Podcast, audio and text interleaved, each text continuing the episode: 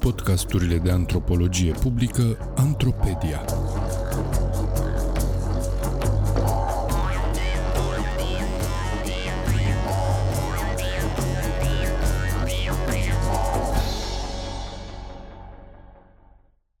Vieți migrante și speranță într-un cartier segregat de romi. Un text scris de Remus Gabriel Angel pentru Sfertul Academic. Citit de actorul Daniel Popa. Introducere. Fumul greu se simte în tot cartierul. Vine de la cauciucurile care sunt arse pentru a se extrage din ele sârmă, dar și de la plasticele arse pentru că nu mai au unde să fie depozitate. Printre locuințe, câinii cartierului se plimbă nestingherit. Casele sunt sărăcăcioase, mai degrabă improvizate. Am ajuns în cartier acum șapte ani, atunci când am început un teren de cercetare pentru o durată mai lungă de timp. Inițial plănuit pentru un scurt interval, am tot revenit pentru a înțelege lumea oamenilor de acolo și cum sau dacă migrația a schimbat ceva în viața lor. Ceea ce m-a frapat încă de la început când am sosit nu a fost doar sărăcia oamenilor, cât mai ales diferența dintre cartier și zonele adiacente. Intrarea în cartier era ca un fel de intrare într-o zonă interzisă. Aici se oprea asfaltul și canalizarea, începea murdăria și sărăcia.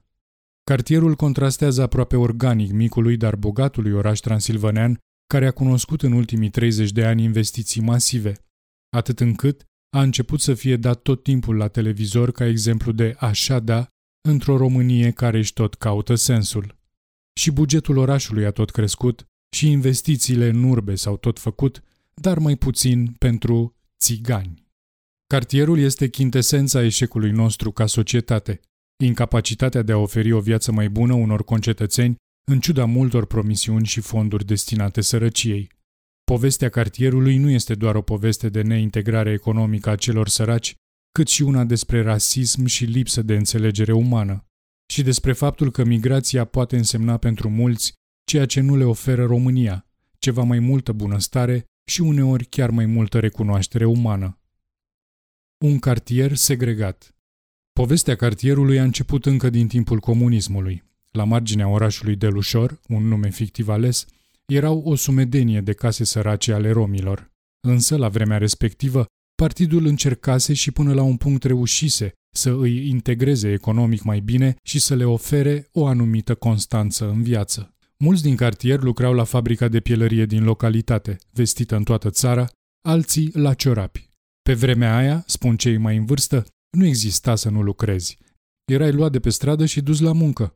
În fabrică, mulți aveau cele mai dificile și murdare slujbe, în special la fabrica de piele, la secția de tăbăcărie, acolo unde erau numai țigani, cum spunea Maria, prietena noastră din cartier, cea care ni l-a arătat și care ne-a prezentat multor cunoscuți și prieteni de-ai ei.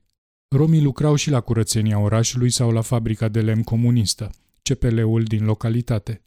Deși săraci, copiii mergeau la școală, iar salariile, deși mici, veneau în fiecare lună.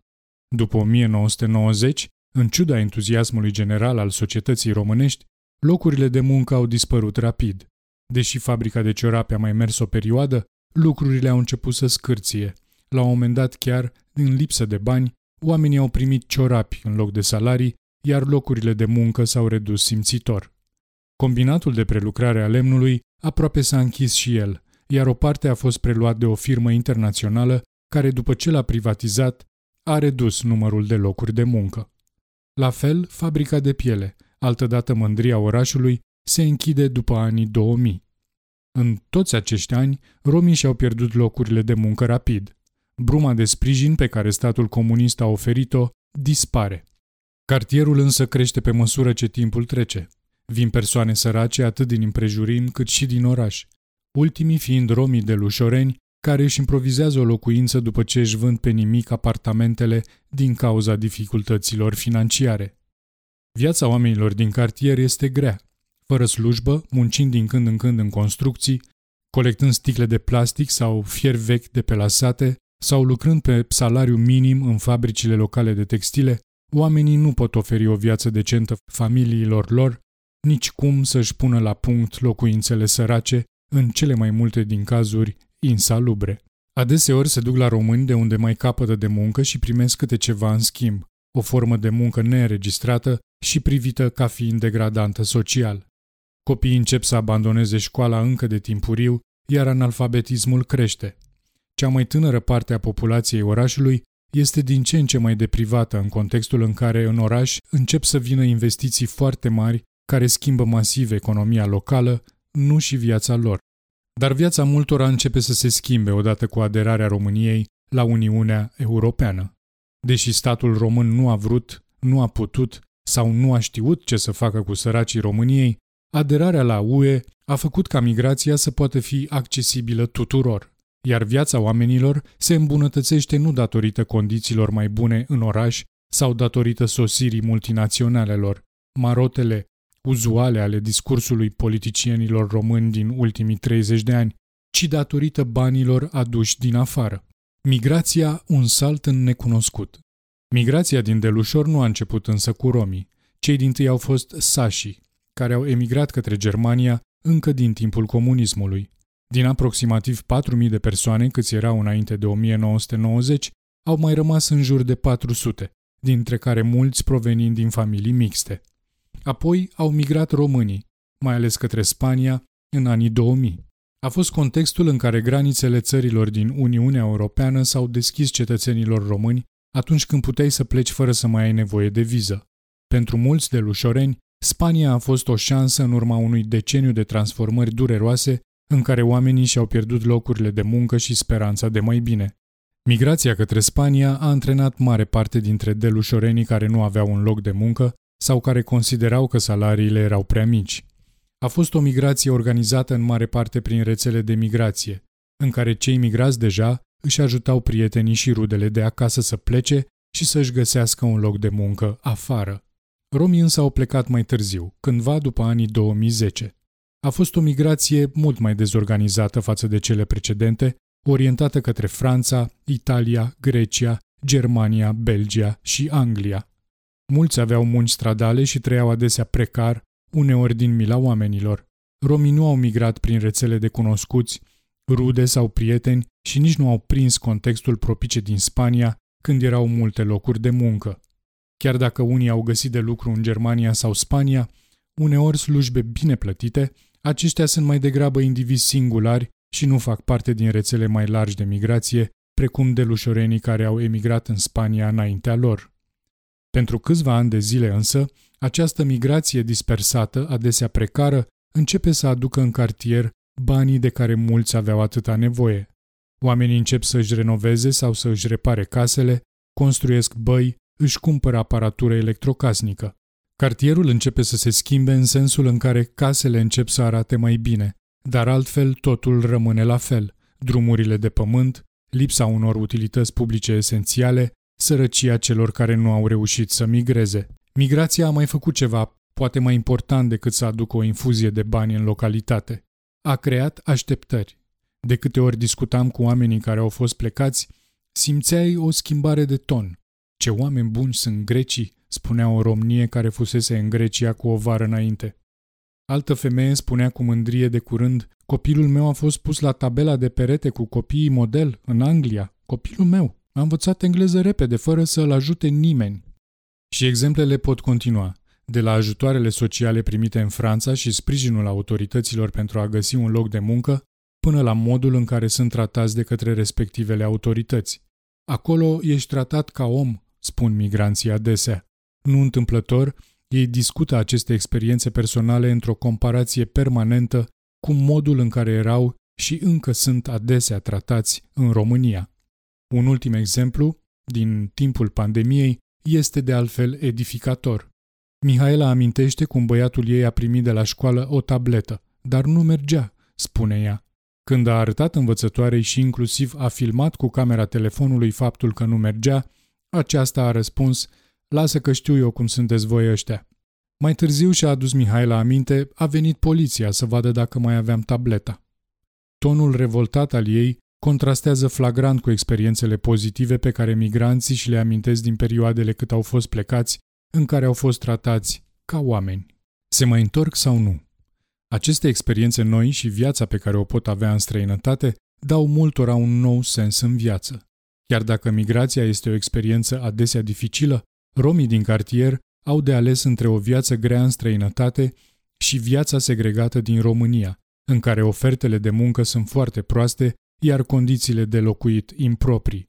În multe din cazuri, această condiție contrastantă din țară și de afară a făcut ca în ultimii ani din ce în ce mai mulți să rămână în Franța. Anchoring, ancorarea, este un termen care denotă situațiile în care migranții reușesc să își stabilească o viață în anumite localități, adesea prin sprijinul unor instituții sau persoane. În cazul multor migranți din cartier, aceștia au beneficiat de anchoring printr-un francez care și-a făcut o misiune de salvare spirituală din a-i ajuta să își înscrie copiii la școală, să facă cerere de ajutor social și să-și găsească de lucru. Pentru multe familii din cartier, el a fost o mană cerească pentru că le-a întocmit dosarele și cererile adresate autorităților. Ca urmare, în ultimii ani, din ce în ce mai mulți ajung să se stabilească afară, ajutați fiind de acea persoană. În cazul altor migranți, ei au reușit să-și găsească de muncă pe termen lung și în Anglia, Germania, Spania sau Italia și cel mai adesea și-au adus și familiile cu ei. Proiectul de întoarcere, cel puțin pe termen mediu, nu mai este neapărat previzibil pentru mulți, dar cei care sunt antrenați în proiecte de migrație temporară cel mai probabil vor reveni sau vor rămâne mai mult îndelușor. Dar într-atât de benefică financiar este migrația și atât de sărace veniturile romilor în acest oraș relativ bogat din România, încât este greu previzibil că migrația se va opri prea curând. Epilog. Demontând mituri. Literatura despre migrație din ultimii ani a analizat critic sau celebrator faptul că migrația poate deveni un factor de dezvoltare în țările mai sărace. Faptul că nivelul remiterilor la nivel global a crescut enorm însă nu este văzut de mulți analiști ca o dovadă că țările sau regiunile unde ajung remiterile vor fi mai dezvoltate pe termen mediu sau lung. Din acest punct de vedere, cazul migrației romilor din Delușor este exemplificator. Migrația lor nu conduce la dezvoltarea orașului, cât mai degrabă la investiții în case, iar la nivel general, la o altă atitudine față de poziția lor socială, aceștia reacționând vocal la modul în care au fost și sunt încă adesea tratați. Inclusiv tendința actuală prin care copiii încep să meargă mai mult la școală, pare să fie mai degrabă influențată de migrație și de orizontul nou care se deschide copiilor în străinătate, comparația cu copiilor rudelor plecate, etc., decât de politicile autorităților locale sau școlii din localitate care să știe cum să se aplece cu mai multă atenție și prețuire către copiii de romi. Acest lucru, din nou, nu înseamnă că pe termen mediu copiii vor rămâne îndelușor în contextul veniturilor scăzute și a calității execrabile a vieții din cartier. De altfel, discursurile publice continuă să fie esențialiste când fac referire la romii săraci. Poate cel mai des întâlnit este că romii nu muncesc. Ceea ce scapă acestui tip de discurs este că romii săraci sau cei mai mulți dintre ei muncesc și ar trebui să le fie recunoscută munca, adesea informală, colectare de fier vechi, curățenie publică, munca în curte la români, munca adesea ad hoc sau munca mai mult sau mai puțin calificată, drept muncă decentă. Acest lucru l-am observat tot timpul pe teren, observație care a fost întărită și de experiențele multora care fusese plecați. Un al doilea discurs, cel puțin la fel de puternic, este acela că romii săraci nu sunt educați, iar educația lor precară este un obstacol major în calea unei integrări economice mai bune. Însă, mai mulți romi din localitate au relatat cum au încercat să ducă rude sau prieteni în fabricile în care lucrau și au fost refuzați de conducere, deși ei înșiși erau apreciați la locul de muncă și, în mod normal, nu ar fi trebuit să fi fost probleme cu cei recomandați de ei. Într-un alt caz, o tânără care căuta de muncă a fost refuzată de mai toate firmele de confecții și, în final, printr-un concurs de împrejurări, a reușit să obțină un loc de muncă. Nu numai că nu a fost o greutate pentru firmă, ci a devenit o muncitoare model. În câteva luni, era lucrătoarea din mâinile căreia ieșeau produsele finale, supervizând calitatea produselor.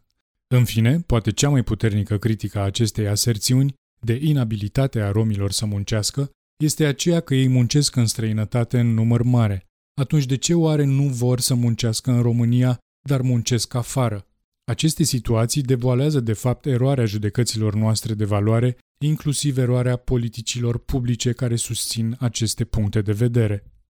În fine, o ultimă observație se referă tot la educație, care este văzută din prisma acelorași discursuri simplificatoare și simpliste, drept panaceul situației dezastruoase în care se află mare parte din cetățenii României, iar vinovați sunt tot romii, pentru că, nu-i așa, ei nu vor să învețe. Dar de ce atunci se duc copiii romilor la școli în străinătate?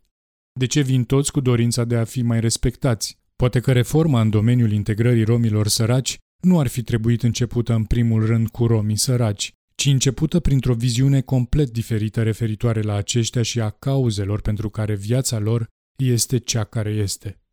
Poate că de fapt problema nu este în primul rând la ei, ci la noi, nu în cartierul sărac, ci în birourile administrației locale și a celor care fac politici de incluziune socială.